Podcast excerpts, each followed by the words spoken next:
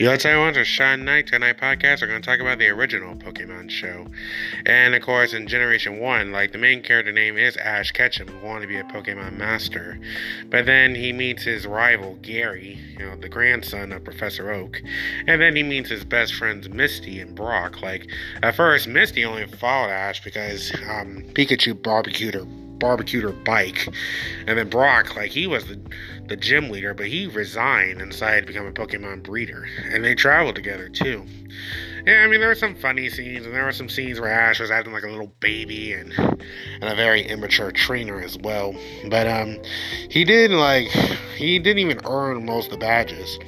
Like some just gave them away. Like for example, like Brock and Misty just gave them bat gave away their badges to him for helping them out.